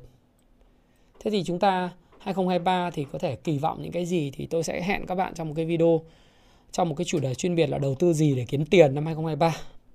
Đấy. Chúng ta sẽ không có cái video đầu tư gì để kiếm tiền nửa cuối 2022 nhưng mà chúng ta sẽ có một cái video đầu tư gì để kiếm tiền 2023. Đấy là một cái mà vô cùng uh, quan trọng bởi vì nó mang tính chất là về thị trường nó có thể đi sideways trong một thời gian dài, đi ngang và nó sẽ không có đột phá về chỉ số nhưng nó sẽ có những ngành nghề hưởng lợi và một số công ty hưởng lợi. Đó là một câu chuyện rất riêng trong 2023. Đấy. Thì đấy là cái mà chúng ta có thể kỳ vọng. Được không ạ?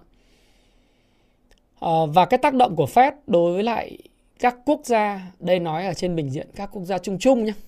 Các quốc gia kém phát triển và đang phát triển vay nợ nhiều bằng ngoại tệ, đặc biệt vay nợ bằng đồng đô. Và những doanh nghiệp tư nhân thì tôi có chia sẻ video vào chủ nhật và những doanh nghiệp tư nhân vay nợ nhiều bằng đồng đô la sẽ gặp những vấn đề cực kỳ nghiêm trọng trong 2023-2024. Những quốc gia kém phát triển và đang phát triển vay nợ nhiều mà khi lãi suất tăng lên anh phải repay hoàn trả cho nếu bạn xem phim à, Game of Thrones sẽ có một cái hình tượng nó là ngân hàng sắt ấy, Iron Bank thì bạn sẽ thấy là Iron Bank là giống như Mỹ bây giờ Fed bây giờ ấy, là một cái bộ phận quyền lực cực kỳ lớn có thể quyết định được vương quyền thuộc về ai. Thế nên là chúng ta sẽ thấy là những quốc gia mà kiểu như Bangladesh, Sri Lanka, các nước ở châu Phi, thậm chí các nước mà có cái dự trữ ngoại hối mỏng, điều điều hành ờ, không linh hoạt và kém thì sẽ có thể có những sự phá sản nếu như phá sản tương tự như Bangladesh và Sri Lanka. Giống như họ đã phá sản năm năm nay và phải có sự can thiệp của IMF hỗ, hỗ trợ. Bởi vì cái nguồn thu của những quốc gia như Bangladesh và Sri Lanka thì uh, chủ yếu đến từ xuất khẩu và kiều hối. Uh, khi xuất khẩu bị ảnh hưởng là bị dính đòn về cán cân vãng lai cộng với lại cái thâm hụt khi anh nhập khẩu cái năng lượng đặc biệt là cái vấn đề về điện luôn luôn là vấn đề lớn. Khi anh nhập khẩu khí khí LNG ở mức giá cao, điện còn không có để sản xuất thì không có xăng dầu nữa thì rất là nguy hiểm. Theo cái ổn định vĩ mô đối với lại một số các quốc gia thì vô cùng quan trọng. Một số quốc gia thì uh, hiện nay theo cái tổ chức uh, về hình như hình như là hợp tác kinh tế phát triển châu Á ấy, thì họ nói là sẵn sàng có khoảng độ tầm 50 quốc gia đang ở trong danh sách có khả năng phá sản. Và tôi thì uh, cái này nói hơi ngoài lề chút. Các bạn thấy Argentina không? Quốc gia này quốc gia rất tệ luôn về mặt kinh tế vĩ mô phải không? cái điều mà Argentina có thể tự hào và bấu víu duy nhất hiện tại đấy là cái trận chung kết ờ, World Cup 2022 để có thể xoa dịu đi những cái uh, tôi gọi là nỗi đau về kinh tế. Để tôi đang search Google này. Thì các bạn biết là lạm phát của Argentina năm nay là 95%. Kinh khủng không? Mà họ có một cái tiền sử lạm phát 95% nghĩa đồng tiền mất giá một nửa đấy. GDP ấy, của Argentina là có 491 tỷ đô la thôi. Năm nay sụt giảm dưới còn khoảng 470. Thế nhưng mà lạm phát thì mỗi năm nó cứ bay đồng tiền ờ, đồng tiền cứ bay ờ, một nửa giá hoặc là 60 70% giá thì bạn sẽ hiểu rằng là đây này, lạm phát của họ khủng khiếp luôn. Nếu mà đơn giản bạn thấy là trong vòng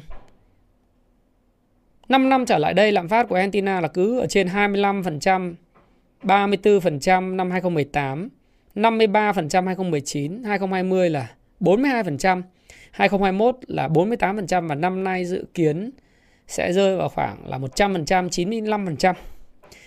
Thì những quốc gia kiểu như Argentina thì nó có một cái câu chuyện rất vui là do cái ông này vay nợ nhiều để phát triển kinh tế vào thập niên 80 và 90. Cho nên có cái câu ờ, mà năm World Cup mà Maradona khóc vì vì đạt giải Á quân năm 1990 tại Ý đấy. Don't cry for me Argentina. Cái bài hát đấy ngoài cái câu chuyện là Túc tiếc nuối thực ra nó cũng là tình cờ thôi, nhưng mà cái bài hát đấy thì khóc cho người Argentina bởi vì họ có một cái chính phủ điều hành nền kinh tế quá tệ. Vay nợ tệ, vay nợ chúa trổm. Và đến bây giờ thì bao nhiêu thành quả về tăng trưởng GDP kinh tế là bị lạm phát nuốt chửng. Đời sống của người dân nghèo khổ. Có là đại bộ phận, chín mươi mấy phần trăm người dân sống dưới mức nghèo khổ và đa phần cái niềm mơ ước của các cậu bé của Argentina thì chỉ có mơ ước là lớn lên để trở thành các cầu thủ như Di Maria, Messi, Alvarez để cưới những cô bầu và người mẫu nóng bỏng thoát ly khỏi đất nước sang Tây Ban Nha thi đấu sang Anh thi đấu để kiếm tiền thôi. Còn họ đa phần sống nghèo khổ và họ khổ hơn Brazil nhiều lắm. Brazil khổ chuột nhiều nhưng thực tế là dân Argentina khổ hơn Brazil nhiều bởi vì mỗi năm bạn thấy trước đây một cái ổ bánh mì năm ngoái đó một cái đồng peso mua được một ổ thì bây giờ nó chỉ còn mua được nửa ổ thế ngày càng nghèo đói. Nên họ bây giờ họ chỉ có một cái cứu cánh duy nhất xoa dịu cái tinh thần của họ là chức vô gọi là trận chung kết. Chưa chắc là đã vô địch nhưng mà trận chung kết để để, để xoa dịu để đất nước lại tự hào dân tộc lên thôi.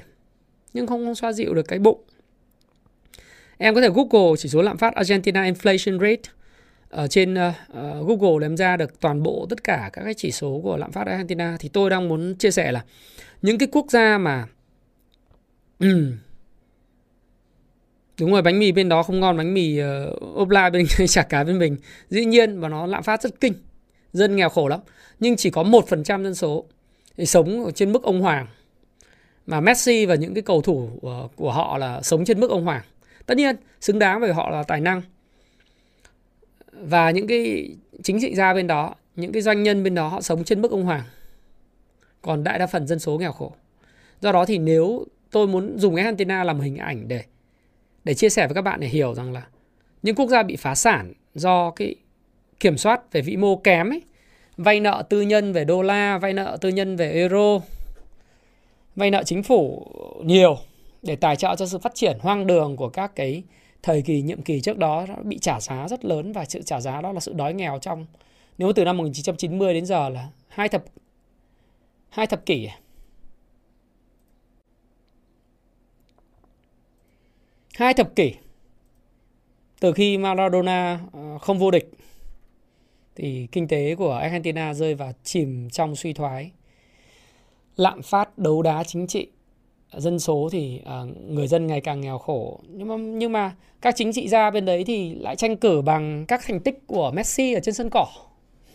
Dùng cái đó để xoa dịu những người dân hen cho nên tôi muốn chia sẻ với các bạn để các bạn hiểu hơn là những quốc gia à, khi mà Fed nâng lãi suất lên mức 5,1% trong vòng thời gian lâu từ 12 cho đến 18 tháng thì sẽ có rất nhiều những quốc gia có nguy cơ sẽ sẽ, sẽ rơi vào cái trạng tình trạng giống như Hen.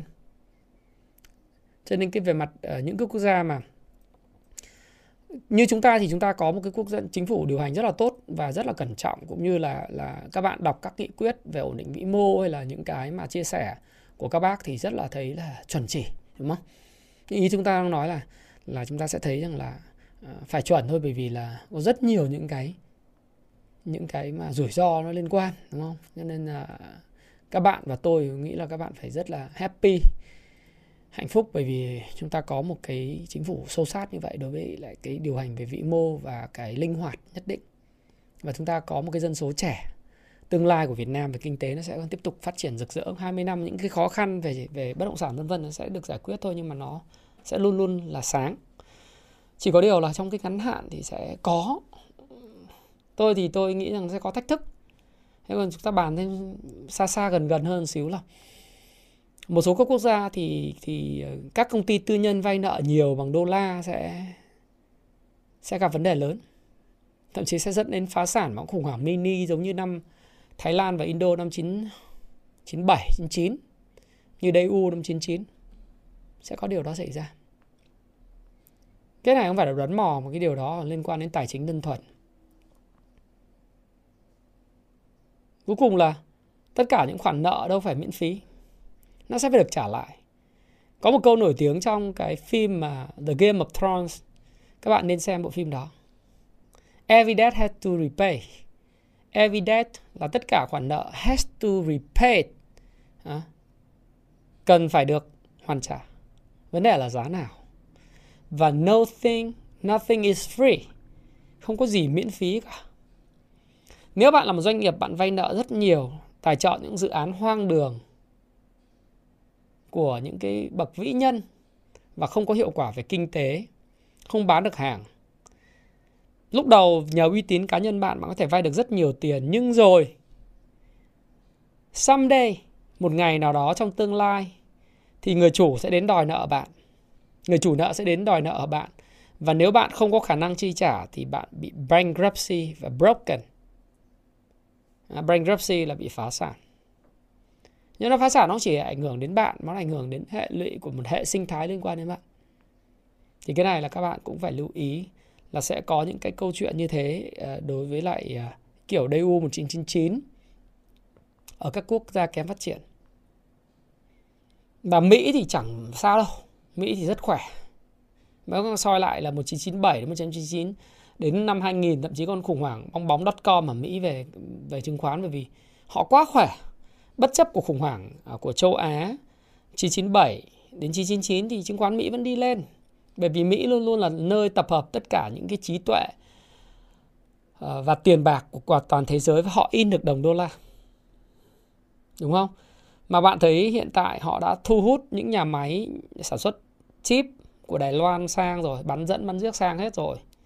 Từ thu hút từ Trung Quốc sang cho nên họ vẫn tiếp tục dẫn dẫn dắt. Tôi nghĩ ít nhất là một vài thập kỷ tới, đúng không?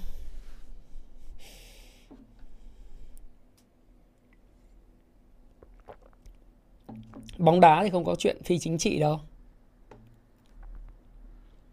Bóng đá luôn luôn có chính trị đứng đằng sau. FIFA cũng bị can thiệp mà nếu em xem em đọc những cái mà của Sepp Blatter cựu chủ tịch FIFA nói đấy hay Michel Platini có những cái hội thoại nói chuyện với tổng thống Pháp, rồi Sepp Blatter để đưa cái ờ, World Cup năm 2022 này về tay Qatar là bởi vì tác động của cái ông tổng thống Pháp đấy. Đấy. Họ biết là chọn Qatar và tổ chức World Cup vào giữa mùa đông là sai mà. Phản khoa học nhưng mà họ vẫn làm bởi vì Qatar hứa tài trợ cho Pháp cái câu lạc bộ Paris Saint-Germain rất là lớn để thu hút những tài năng châu Âu. Đấy, có những cái, cái những cái những cái chuyện như vậy thì nó có liên quan chứ.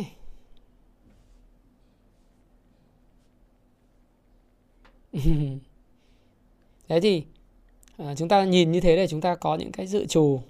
Nếu cái kịch bản mà một số các cái tập đoàn to to của các cái quốc gia kém phát triển mà nó có vay nợ yếu thì ờ, thì thì kiểu như Sri Lanka chúng ta không ngờ được đúng không? Thế thì chúng ta cần phải phân bổ cái danh mục như thế nào. Nhưng mà tự chung qua chung tổng thể thì tôi nghĩ là 2023 thì thì nó vẫn là một năm. Có thể là đã chia sẻ với bạn là tiền hung hậu cát về năm con mèo ấy, quý mão. Quý mão thì nó lành. Mèo thì nó không phải là hổ đúng không? 2023 có thể khó đầu năm nhưng nhiều khi cuối năm lại rực rỡ hay sao? Và tôi ước là tất cả những nhận định của tôi về cái chuyện khó khăn của các cái công ty tư nhân của các cái quốc gia kém phát triển nó không phải là sự thật. Và nó không đúng. Hoặc nó không xảy ra. Thì uh, lại là một cái điều tuyệt vời phải không? Thì đấy là cái chia sẻ. Cũng có thể cũng có thể là M10 để Ả Rập thắng. Nói vậy cũng không không đúng. Có thể là chỉ là trận hòa chả biết được. Thế thì bây giờ chúng ta nói như vậy để chúng ta thấy rằng là thị trường ấy nó sẽ ngắn hạn thì nó cũng sẽ tốt hơn kể cả thị trường chứng khoán Việt Nam ngắn hạn tốt hơn chắc chắn là tốt hơn rồi bởi vì việc tăng lãi suất ờ, không phải 25% hay không phải 25% hay không phải 1% nữa thì nó không phải là một cái gì nó ghê gớm giống không phải 75% 4 lần trước đây. Nhưng vấn đề về trái phiếu cũng đang được ờ, chính phủ xử lý và dự thảo nghị định 65 tốt rồi. Còn lại là câu chuyện của khi mà thị trường đi trong sideways thì nó là câu chuyện của từng cổ phiếu một đấy các bạn. Ừ, câu chuyện từng cổ phiếu một. Tôi thì tôi nhận định tốt cho nhóm ngành bảo hiểm trong năm 2023 và nhóm ngành năng lượng.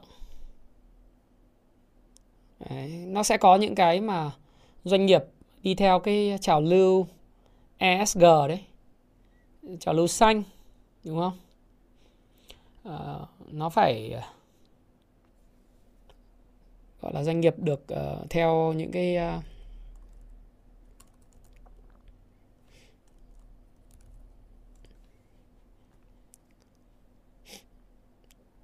nói chung là đối với những doanh nghiệp về ờ, environment tức là lo về môi trường lo ảnh hưởng tác động xã hội và được ờ, quản trị tốt tiếng anh nó gọi là environmental, social and uh, cop, uh, tức là chữ là corporation, uh, governance, xin lỗi các bạn.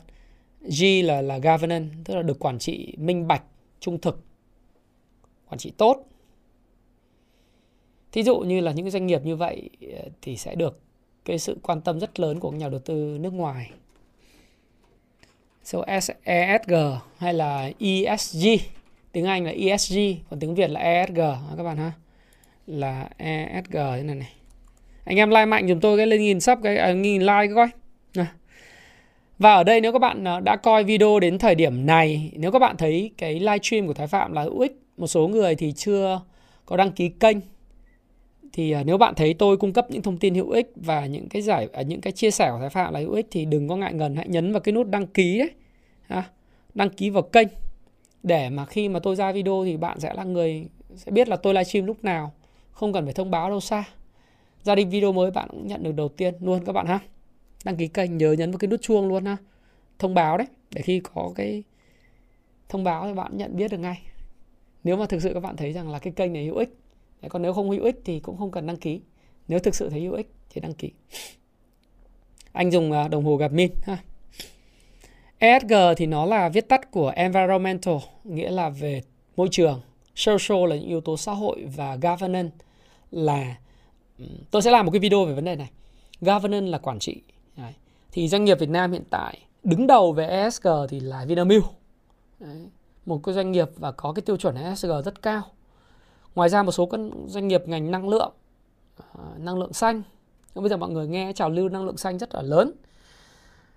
Thì nó vừa quan tâm yếu tố xã hội vừa quan tâm đến quản à, vừa quan tâm đến môi trường vừa được quản trị rủi ro à, vâng quản trị tốt về mặt tài chính và quy trình đầy đủ theo ISO vân vân.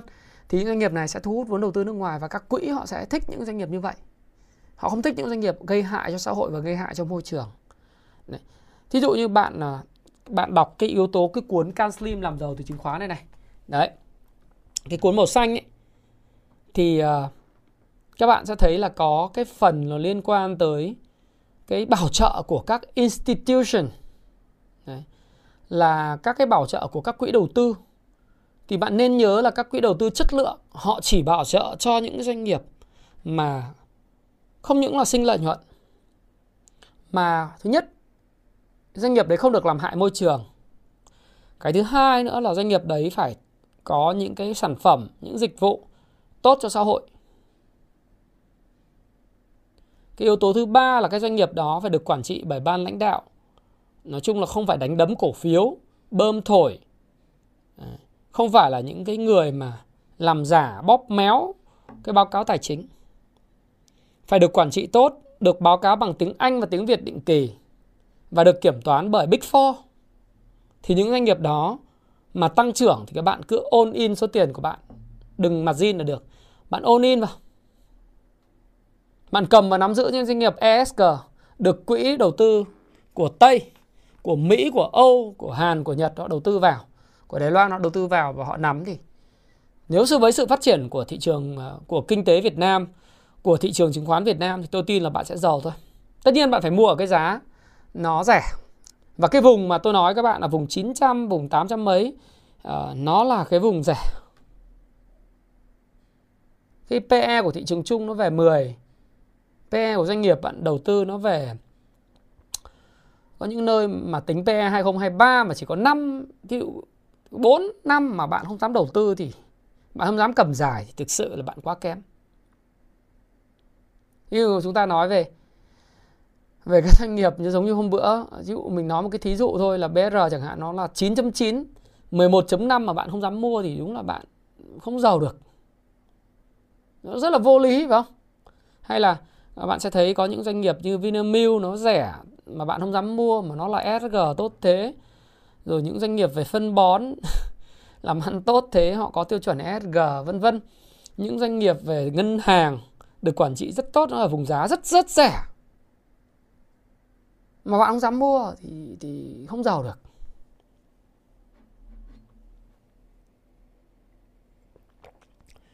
à, đúng rồi họ tổ chức cái ESG tại tại Việt Nam ấy thì các bạn nên nhớ là các quỹ đầu tư họ thích những cái doanh nghiệp mà tốt cho giống như các bạn với tôi vậy thôi đúng không? Thì tôi 2.400 2.300 con người đang theo dõi Thái Phạm thì Thái Phạm cũng chia sẻ với các bạn một cái rất là chân thành. Cái này là cái gan ruột chia sẻ một cách thật tâm để nói với các bạn thôi. Đấy là tôi cũng không thần là một cái người chỉ uh, đầu tư kiếm tiền lướt sóng nếu mà chỉ như vậy thì các bạn không theo dõi tôi đâu. Tôi tin là như vậy. Cũng giống như doanh nghiệp ESG vậy. Thì cái sự tồn tại của cái kênh Thái Phạm này, của Thái Phạm, của kênh Thái Phạm, của Happy Life, nó phải có cái tác động tốt đến xã hội. Nó phải giúp ích cho các bạn đã, cho cộng đồng, cho xã hội. Chúng tôi giúp ích được cái gì? Chúng tôi mang lại những cuốn sách về đầu tư, về phát triển bản thân, về kinh doanh tốt nhất trên thế giới về Việt Nam hoặc tổng hợp từ chính những kinh nghiệm của chúng tôi chúng tôi viết ra những cuốn sách để mang lại cái tri thức những cái hiểu biết tốt nhất trung thực nhất đúng nhất về thị trường và kinh doanh, phát triển bản thân cho các bạn. Chúng tôi phải hữu ích. Và và ngoài ra Thái Phạm đâu chỉ là nhà đầu tư, nhà kinh doanh, tôi còn là một người phát triển bản thân và tôi truyền động lực cho các bạn. Các bạn có thể cùng tôi tham gia những giải chạy bộ phát triển để thấy mình tốt hơn 1% mỗi ngày. Nghĩa là cái sự tồn tại của tôi trong cuộc sống này, trong cuộc đời này nó phải thực sự có một cái vai trò, có một cái sứ mệnh và có một cái ý nghĩa thì các bạn mới thấy là các bạn theo dõi tôi nó hợp lý. Chứ còn tôi không phải là một người bói toán ngày hôm nay tăng mai nó giảm. Nếu mà tôi chỉ là một cái người như vậy thì trên YouTube này, trên nền tảng TikTok, trên Facebook có hàng tá, hàng trăm ngàn, hàng, hàng trăm ngàn thì hơi quá, hàng nghìn các chuyên gia kiểu như thế. Đúng không? Nghĩa là phải có phải có ích, không được gây hại cho xã hội. Ờ, tôi cũng không bao giờ live stream để nói xấu một cái người nào, tôi cũng chẳng bao giờ live stream để mà chửi xéo ai tôi cũng không bao giờ livestream để mà uh, nói những câu nói mà nó không mang tính. Tôi cũng chả đạo đức. Xin lỗi các bạn tôi không phải là người sống kiểu đạo đức giả hay đạo đức hay là uh, hay là mọi người hay nói là những người nói chuyện đạo đức thì thường sống như gì gì không. Tôi không phải là người tốt. Tôi nói thật với các bạn như vậy. Tôi hay nói chuyện với học viên của mình tôi không phải là người tốt nhưng tôi là người tử tế bởi vì tôi biết là tôi có thể cống hiến được cái gì cho xã hội này. Tôi có thể cống hiến được gì cho cái cộng đồng của mình phụng sự. Và nhiệm vụ, sứ mệnh của Happy Life đó là phụng sự những cái trải nghiệm và cung cấp những cái dịch vụ tốt nhất và trải nghiệm tốt nhất cho khách hàng của mình là độc giả, những nhà đầu tư, những người kinh doanh và những người muốn phát triển bản thân, muốn thay đổi cuộc sống cho một cuộc sống thịnh vượng hơn, một cuộc đời thịnh vượng hơn. Và tôi cam kết làm chuyện đó. Đó là sứ mệnh chứ không phải là đạo đức gì cả. Và tôi là cái người làm gương cho những chuyện đó. Tức là tôi nói các bạn, tôi làm được, thì các bạn cũng thể làm được, bởi vì tôi là người rất kém, rất bình thường, sinh ra trong một xóm nghèo mà định mệnh sắp đặt cho tôi khả năng là chết. Bị nghiện hút ma túy mà chết, chơi với bạn bè xấu mà chết. Mà tôi còn làm được, thì các bạn tài năng hơn tôi, giỏi giang hơn tôi, trẻ trung hơn tôi, thông minh hơn tôi, các bạn sẽ làm được. Tôi muốn chứng minh là tôi làm được thì các bạn làm được thôi. đấy không? Nghĩa là cái sự tồn tại của tôi và Happy Life nó có cái ý nghĩa để kết nối với các bạn. Thì giống như doanh nghiệp vậy, bạn phải đầu tư vào doanh nghiệp mà nó không được hại môi trường. Dĩ nhiên Happy Life không bao giờ làm hại môi trường. Thì môi trường phải tốt, xã hội phải được hưởng lợi và đồng thời nó được quản trị tốt. Thì đấy là cái xu hướng của 2023.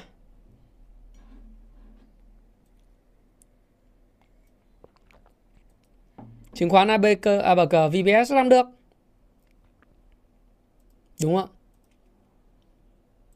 Nó là xu hướng 2023 đấy. Và những câu chuyện bền vững, phát triển năng lượng xanh bền vững. Tất nhiên năng lượng xanh muốn thay thế bằng năng lượng hóa thạch còn rất nhiều thời gian nhưng những câu chuyện bền vững, quản trị uh, trung thực minh bạch, tiêu chuẩn báo cáo tài chính vân vân cao sẽ là cái thu hút các dòng tiền lớn.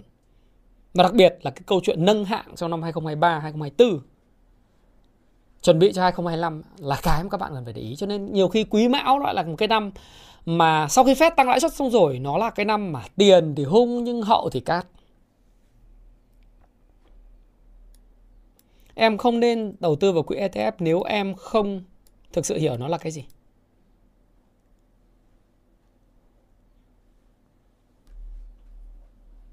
Trung Nguyên, anh Vũ cũng là một cái người rất là là là giỏi và tốt đấy em ạ. Thảo Nguyên Dairy nếu mà anh à, bên Trung Nguyên họ không muốn niêm yết thôi chứ nếu mà Trung Nguyên niêm yết trên sàn chứng khoán thì cũng là một cái nơi mà các bạn ờ, tôi thấy là nó uy tín hơn rất nhiều so với rất nhiều công ty khác. Ừ. Và cái chiết chiết đạo của anh anh Vũ cũng là cái chiết đạo rất hay. Công ty tốt cho môi trường, xuất khẩu cà phê mang về ngoại tệ cho đất nước, phải không? Làm đẹp cho vùng đất Tây Nguyên. Mà sắp tới Buôn Ma Thuột thì có rất nhiều cái cơ chế đặc thù của một cái vùng kinh tế khu vực Tây Nguyên. Anh Vũ là một người rất đáng ngưỡng mộ. Đấy. Tôi không quan tâm đến câu chuyện gia đình anh Vũ với cái chuyện đấy chuyện cá nhân. Nhưng anh Vũ là một người mà những doanh nhân Việt Nam có thể ngưỡng mộ, học hỏi. Bao gồm cả tôi và rất nhiều người khác đều nó có thần tượng không đúng nhưng mà chúng ta nhìn vào chúng ta thấy có rất nhiều những cái tư duy triết học những cái triết đạo. Tất nhiên nó không phải là tất cả chúng ta hấp thu hết. Có những cái gì chúng ta gạn lọc khơi trong cho nó phù hợp với mình nhưng rõ ràng là một cái người rất đáng à, kính trọng được tôn trọng. Và là một người doanh nhân đi trước ờ, với rất nhiều sự sáng tạo dám nghĩ dám làm.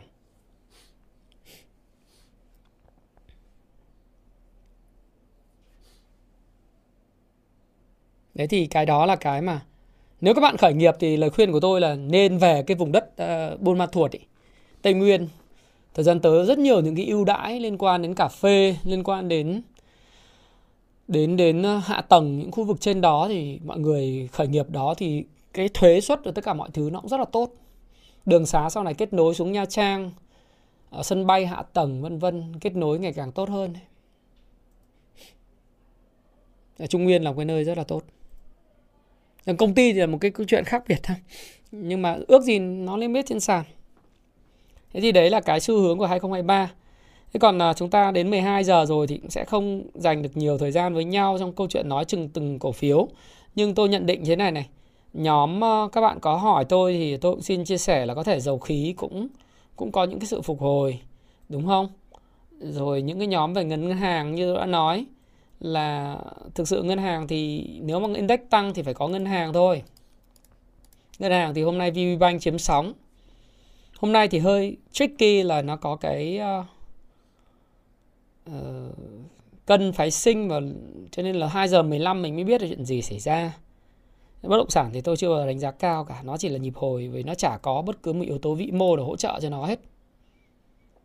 FA nền tảng doanh nghiệp cũng chả có, ngân hàng có lý, chứng khoán thì nó là hồi phục kỹ thuật thôi đầu tư xây dựng thép tiếc là phục hồi kỹ thuật thôi thế cho nên là index đi sideways và nước ngoài mua dòng đấy là một cái tín hiệu tốt.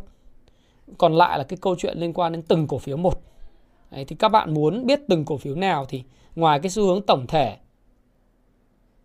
uh, thì các em uh, tổng thể về thị trường ấy thì các bạn nên nên đọc thêm các cái cuốn sách về nến Nhật về 18.000% Can Slim này cuốn sách Bollinger Band sắp tới ra hay là Wickock để các bạn tìm hiểu thêm là cái vùng nào vào điểm mua bán cho phù hợp. Nói về Buôn Ma Thuột ấy, thì Nguyễn Thị Ngọc ừ, ơi thời gian tới Buôn Ma Thuột sẽ trong vòng 10 năm tới Buôn Ma Thuột sẽ là nơi rất tuyệt vời để sinh sống và để phát triển lập nghiệp đấy. À, Fed quyết định rồi à, quân này nông nghiệp lên ngôi nông nghiệp nó cũng phập phổ lắm em nhưng mà nhà nước thì hỗ trợ cho các cái doanh nghiệp các em lên Google đi là Quốc hội cũng đã duyệt cho trụ Tây Nguyên những cái cơ chế rất đặc thù để phát triển cái khu vực này. Và có ưu đãi thuế rất lớn. Thì cái đây là đối với người trẻ thì khu vực đó là khu vực mà các em nên tham khảo. À, Trung Nguyễn vào Payback Time nói là nên mua lúc tay to bán ra không phải đâu. Em mua ở vùng sàn trần tay to bán ra thì mình mua cái gì nữa? Mình mua những người tay nhỏ chứ người hoảng sợ chứ và hiểu được giá trị doanh nghiệp và hiểu chu kỳ về doanh nghiệp.